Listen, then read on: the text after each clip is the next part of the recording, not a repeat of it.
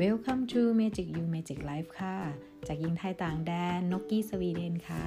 วันนี้นกได้เอาประสบการณ์ชีวิตในต่างแดนมาเล่าแบ่งปันเพื่อนๆได้ฟังนะคะ อาจจะเป็นสนุกบ้าง ตลกบ้างและมีสาระความรู้นะคะโปรดติดตามกันต่อนะคะ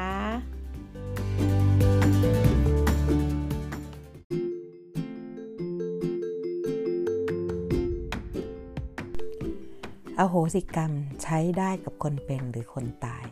สวัสดีค่ะ วันนี้ episode ที่ 50 แล้วนะคะ เย้ ดีใจจังเลยนะคะ ที่นกสามารถทำได้ถึง 50 แล้วนะ ครึ่งทางของร้อยแล้วนะคะ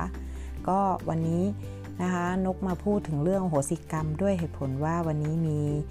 มีการได้สนทนากัน แล้วก็ได้กล่าวอโหสิกรรมต่อกัน แล้วผู้คนสนทนาเขาบอกว่า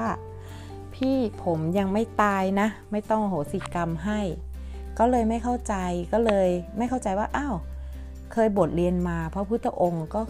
ก็ตอนที่ออกจากวัดหรือหลักคำสอนก็บอกว่า ถ้าเรารู้ว่าเราทำผิดโดยที่รู้ก็ดีไม่รู้ก็ดีขอให้โหสิกรรมต่อกันเวลาลาสิงก็อโหสิกรรมต่อกันกับคนที่ถือศีลร่วม เพราะบางครั้งเราทำกรรมเราไม่รู้ว่าเราเจตนาดี เจตนาที่เราทำไปหรือสิ่งที่เราทำไปมันเป็นกรรมกับใครหรือเปล่าหรือก็เลย search หาข้อมูลมาเลยนะคะ เพราะว่านกอยากไม่อยากเชื่อว่าจะไม่มีคนเข้าใจคำว่าอโหสิกรรมแต่บางทีเขาอาจจะไม่ได้รู้นะคะ ว่าอโหสิกรรมอาจจะเคยเจอแบบนั้น แต่ก็ไม่ผิดไม่ถูกค่ะ คนเรามันต้องรู้มากรู้ได้เยอะมากกว่านี้ เดี๋ยวนี้โลกโซเชียลเนาะมันหาคำตอบได้ง่าย นกก็เลยได้ไปรู้นะคะ นกก็เลยไปหาในกระทู้ว่าคำว่าโหสิกรรมเนี่ยเเราใช้กับบุคคลที่ยังมีชีวิตอยู่ได้ไหม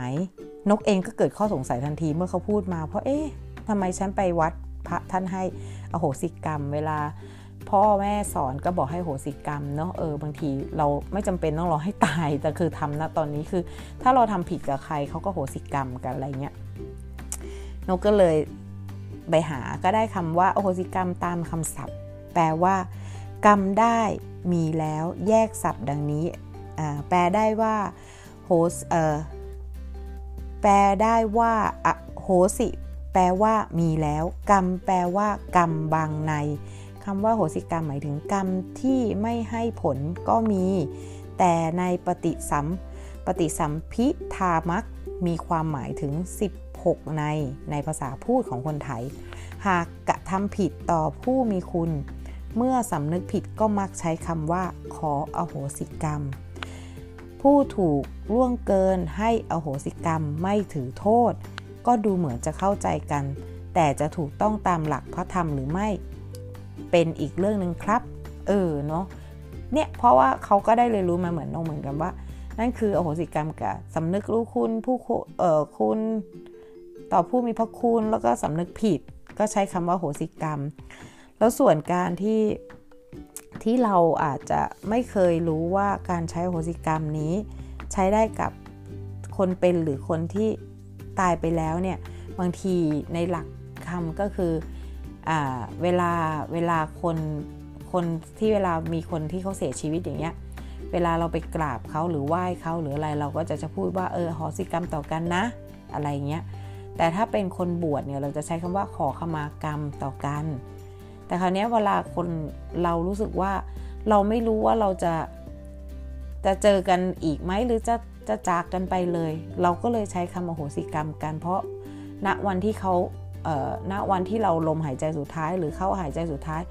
เราจะไม่มีบ่วงกรรมต่อกันเพราะเราได้โหสิกรรมกันไปแล้วนะถ้าตามที่นกเคยเรียนรู้ทางพุทธศาสนาที่ที่ตอนที่นกไปถือศีลเนาะก็พระอาจารย์ท่านก็สอนว่านกก็ไม่เข้าใจเหมือนกันว่าโหสิกรรมมันใช้ได้กับคนเป็นหรือคนตายเขาบอกว่าเหมือนเราได้โหสิกรรมไว้ เราจะไม่มีบ่วงกรรมกับเขาหรือตัวเราเองยามที่เราจากโลกนี้ไปแล้ว เพราะเราได้ยอมรับการอโหสิกรรมแล้วประมาณนี้ค่ะ นกก็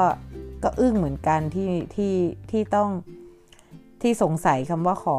ขอโหสิกรรมกันนะ แล้วบอกพี่ผมยังไม่ตายนะ อะไรเงี้ยแบบเออตกใจอะ่ะไม่เคยเจอปกติจะเจอแต่ว่าจ้าสาธุค่ะโหสิกรรมต่อการไม่มีกรรมใดต่อการติดตามกันไปนะ ก็จะเจอแบบนี้ ก็เลย ก็เลยงงมากก็เลยหาคำตอบมา เพื่อต้องการให้ตัวเอง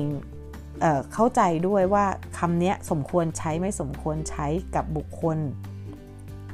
กับบุคคลที่มีชีวิตอยู่ เพราะว่าบางคนอาจจะไม่รู้ว่าคำคำนี้มันใช้ได้ นกก็เลยว่านกจะมองหาคำว่าอะไรดี ก็เลยมองว่าเออถ้าใช้คำว่าขออภัยกับบุคคลมนุษย์ธรรมดา แต่ถ้าเมื่อไหร่เราเจอกลุ่มคนที่รู้หลักพระพุทธศาสนา แล้วเขาใช้กับเรามาเราค่อยตอบขอโหสิกรรมดีฝ่าเพราะบางทีเราเราเรียนรู้ธรรมะเยอะเราเราเรารู้สึกว่าเรายึด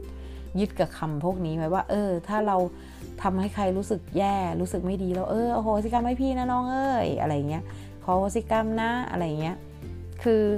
มันจะทำให้รู้สึกว่าเราสบายใจรู้สึกว่าเอ้ยเราไม่มีบ่วงกรรมต่อกันนะเออแต่ถ้าเป็นแค่ขออภัยอย่างเงี้ยมันเหมือนกับ ความคนที่ระดับที่เราอาจจะไม่รู้จักเขาเลย เป็นคนที่ที่เราไม่มีมิปฏิสัมพันธ์ยะอะไรกับเขามากมายนะคะประมาณนั้นเราก็ใช้แค่ขออภัยดีกว่า ในความหลักความคิดของนกนะคะ เพื่อไม่ให้เกิดความเข้าใจผิดต่อกัน นกก็เลยถ้านกก็เลยต้องระวังการการใช้คำพูดมากขึ้น นกคิดว่า ราะบางทีนกใช้คำว่าโหสิกรรมกับทุกเกือบทุกคนเลยนะบางทีเวลาเวลานกไปทำกิจกรรมอะไรหรืออะไรบางทีเราไม่รู้หรอกว่าสิ่งที่เราพูด หรือสิ่งที่เราทำมันไม่ทำให้คนอื่นรู้สึกแย่หรือเปล่าทำให้คนอื่นรู้สึกเสียใจหรือเปล่า หรือรู้สึกน้อยใจหรือเปล่าน้อยหรือเปล่าอะไรเงี้ยเวลาเรากบจบกิจกรรมนั้นเราก็จะบอกเออขอโหสิกรรมกันนะเออถ้าพี่ทำอะไรผิดพลาดไปก็ ตั้งใจก็ดีไม่ตั้งใจก็ดี เจตนาก็ดีไม่เจตนาก็ดี รู้ก็ดีไม่รู้ก็ดีขอโหสิกรรมไว้นะนะจ๊ะให้เราไม่มีกรรมบ่วงกรรมต่อกัน ขอให้มีแต่กรรมดีร่วมกันนะคะ นั่นแหละที่นกจะใช้บ่อยๆ จนติดเป็นนิสัย มันก็เลยทำให้วันนี้เกิดเกิดข้อนี้ขึ้นมานะคะ อโหสิกรรมใช้ได้กับคนเป็นหรือคนตาย มันก็เลยได้เกิดอีพิโซดนี้ขึ้นมา ก็ขอบคุณคนนั้นนะคะ ที่ทำให้นกกลับมาย้อนคิดการใช้คำพูดกับบุคคล บางทีถ้าอย่างที่เขาพูดนะเนาะสิ่งในเสมอไม่เจอกันก็จริงก็คือถ้าเขาไม่ไม่เคยได้อยู่วงการหรือแวดวงของการใช้คำพูดประเภทนี้ เขาก็จะไม่เข้าใจว่าคำนี้มันคืออะไรเช็คเช่นเดียวกัน ถ้า เหมือนกับเราการใช้ภาษานกพูดภาษาสวีเดนให้กับคนไทยบางคนเขาไม่ได้มารู้วิภาษาสวีเดนเขาก็จะไม่เข้าใจภาษาสวีเดน อย่างถ้านกบอกว่า float นั่นคือคำว่าขอโทษอย่างเงี้ยอุเชตตะนั่นก็คือขออภัยขอทางนะขออนุญาตอะไรพวกเนี้ยคือใช้กับคนไทยก็ไม่มีใครรู้เรื่อง ก็เหมือนกันค่ะคือใช้ให้ถูกกลุ่มถูกประเภทดีที่สุดนะคะ วันนี้นกก็ ดึกเลยนะคะ เพราะว่ามีเนี่ยแหละค่ะทำสติกับสมาธิอยู่พักดึงกว่าจะแล้วก็หาข้อมูลกว่าจะเข้าใจคำว่าโหสิกรรม เพราะเพิ่งมีมีเคสนี้เกิดขึ้นมาทันทีเลยเนาะก็ทำให้เกิดความเข้าใจผิดกัน แต่นกก็ขออภัยเขาไปแล้วแหละเปลี่ยนจากโหสิกรรมก็เป็นขออภัย อันนั้นก็อยู่ที่เขาว่าเขาจะมีดุลพินิษว่าต้องการอะไรจะให้อภัยนกไหมหรืออะไรอย่างเงี้ยเพราะว่ามันเป็นเหตุที่ทำให้ เจตนาดีกับเป็นทำให้การสื่อสารทำให้เป็นเจตนาที่ไม่ดี เราก็อยู่กับพอดแคสต์ดีที่สุดจ้ะถ้าอยากจะแบ่งปันความรู้ให้กับใคร เราไม่รู้หรอกว่าบุคคลคนนั้นต้องการหรือเปล่า เราทำเลยเราเรารู้สึกทำให้เขารู้สึกว่าเราจะไปสอนเขา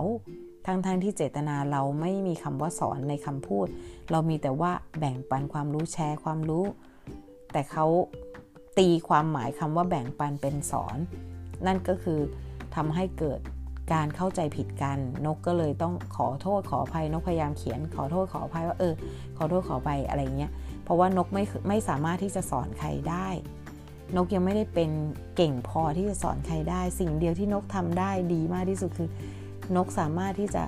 เอาความรู้เอาประสบการณ์ของตัวเอง มาแบ่งปันให้เพื่อนๆได้ นกไม่ได้มาสอนใครนะคะ นกขอบอกย้ำไว้เลยว่านกไม่ได้มาสอนใครค่ะ นกแค่มาแบ่งปันความรู้ประสบการณ์ แล้วท่านไหนที่ไม่อยากฟังนกนกก็ไม่ได้ว่า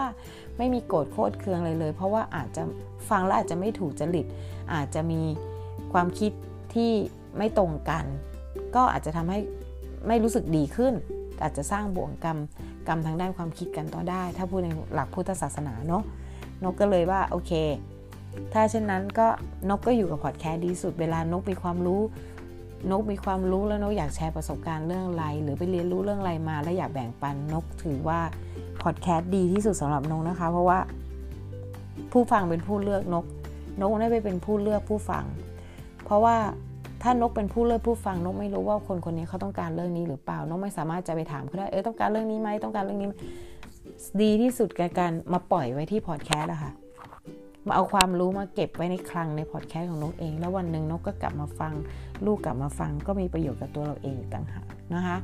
นกก็คิดว่าดีที่สุดแล้ว ถ้าเรารู้ทางของเรา รู้พื้นที่ของเรา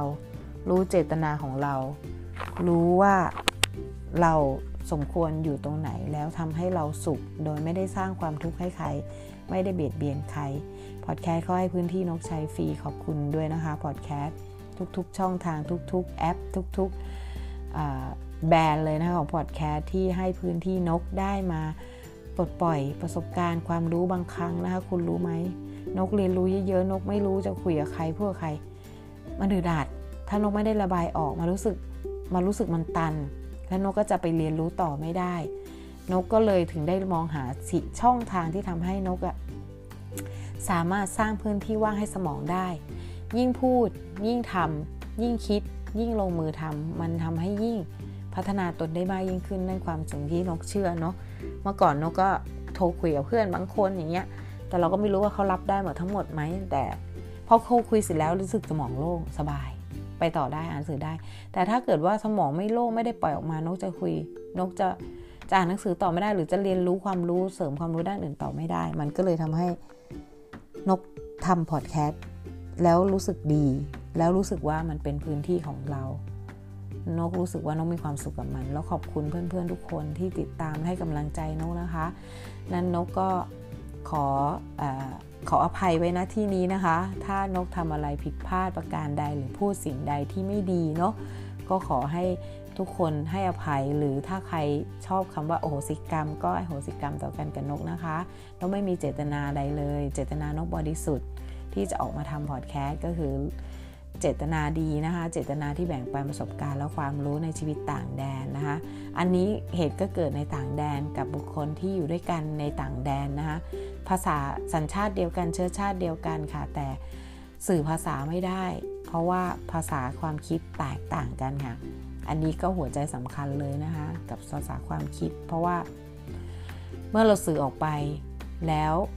คนที่ฟังเขาคิดยังไง นี่คือหัวใจสำคัญจริงๆนกนกรู้สึกว่านกต้องระวังเรื่องนี้เยอะมากในการใช้การสื่อภาษาคำพูดออกไป ให้มีเจตนาที่คนไม่สามารถที่จะมองเป็นอื่นได้อะให้มันชัดเจนกับเขาเขาเรียกชัดเจนกับภาษาเนาะอย่างอย่างที่นกอย่างที่บอกอะนกบอกนกแบ่งปัน ความหมายที่เขาคิดคือนกสอน นกก็ไม่เข้าใจว่าไอ้คำว่าแบ่งปันนี่มันแปลว่าสอนหรือเปล่า นกก็ต้องไปหาข้อมูลก่อนว่าเฮ้ยถ้าเราใช้คำว่าแบ่งปันแล้วแปลว่าสอน เราจะใช้คำไหนดีเนาะแชร์ความรู้จะดีกว่าไหมอะไรอย่างเงี้ยแล้วนกก็ต้องไปหาข้อมูลอันนี้ค่ะ เพราะว่าก็ขอบคุณเขาด้วยนะคะ ที่มาทำให้นกรู้ว่า เออ ถ้าฉันจะต้องการที่จะเป็นนักพูดที่ดีนักเขียนที่ดี ฉันต้องรู้จักการใช้คำที่ดีด้วยเนาะเราอาจจะใช้คำผิด แล้วคำที่มันแปลความหมายได้หลายรูปแบบเขาก็เลยไม่เข้าใจและทำให้เราไม่เข้าใจกัน แต่ก็ดีค่ะ มันก็เป็นบทเรียนบทเรียนนึงนี่ก็คือประสบการณ์หนึ่งนะคะของชีวิตนกในชีวิตต่างแดนที่สื่อสารกับคนไทยด้วยกันในต่างแดน ด้วยภาษาไทยที่ไม่เข้าใจกันนะคะ มันก็ขำๆดีเนาะ มันก็เออเป็นบทเรียนเป็นสนุกแล้วก็ ได้เรียนรู้นะคะจริงๆนี่นกถึงบอกว่านกคุยกับต่างชาติไม่เข้าใจนกยังไม่ยังยังไม่ซีเรียสเท่ากับพูดคนไทยภาษาไทยด้วยกันแต่สื่อความหมายแตกต่างกันนี่มันสุดยอดมากๆ ถ้าคุณอยู่เมืองนอกแล้วคุณจะรู้ว่าทำไมทำไมนกถึงบอกว่านกกลัวที่จะคุยกับคนไทยทำไมนกถึงไม่ค่อยไม่ค่อยมีเพื่อนไทยในต่างแดนสักเท่าไหร่นี่แหละค่ะ มันไม่ใช่รายแรกที่เจอมันเจอมาตลอดเลย ตั้งแต่มาอยู่ที่นี่นะคะ เพราะว่านกเองก็เป็นกับลูกแม่พูดอะไรไม่รู้เรื่องเอาเหรอ มันเพราะว่าสงสัยสมองเราทำงานสามภาษา ก็คิดอย่างนี้ เพราะว่ากว่าจะแปลผู้ภาษาสวีเดนได้ มันก็ต้องนึกคำไทย แปลงเป็นภาษาอังกฤษ แล้วไปเรียมรูปประโยคเป็นภาษาสวีเดนภาษาสวีเดน สมองนกสมองคนไทยอยู่ต่างแดนใช้งานหลายภาษายิ่งถ้าคนไม่ได้ใช้ภาษาหลักก็คืออังกฤษไทยและอังกฤษเลยนะโอ้โหสุดยอดนกยอมรับบางคนเก่งมากไทย ไทยแล้วก็สวีเดนอังกฤษไทยอังกฤษสวีเดนคนที่ได้หลายภาษานี่นกยอมรับจริงๆ เก่งสุดๆเลย โอเคค่ะ วันนี้ก็ดึกสำหรับนกแล้วนะคะตีหนึ่งแล้วนกนอนดึกมากเลยวันนี้มีอะไรที่ทำให้กวนใจนกเยอะมาก แต่ก็ไม่เป็นไรค่ะ นกปฏิบัติได้นกดูแลหัวใจตัวเองได้ ปรับ จิตคิดบวกได้ ขอฝากไว้เท่านี้นะคะพอดแคสต์นี้ก็จะจะโพสไปคนไทยในตอนเช้าเนาะก็น่าจะ7จ็ดโมงเช้าแล้วละ่ะ6กโมงเจ็ดโมงของนกก็ตีหนึ่งพอดีค่ะ ขอบคุณค่ะที่ให้กำลังใจกัน แล้วก็ส่งความสุขความหวังดีให้กับนกบ้างนะคะ โดย feedback ค่ะ นกอยากได้ feedback การพัฒนาตนเพิ่มขึ้นนะคะ ขอบคุณค่ะ ขอให้มีความสุขปัจจุบันมาก ๆ นะคะ สวัสดีค่ะ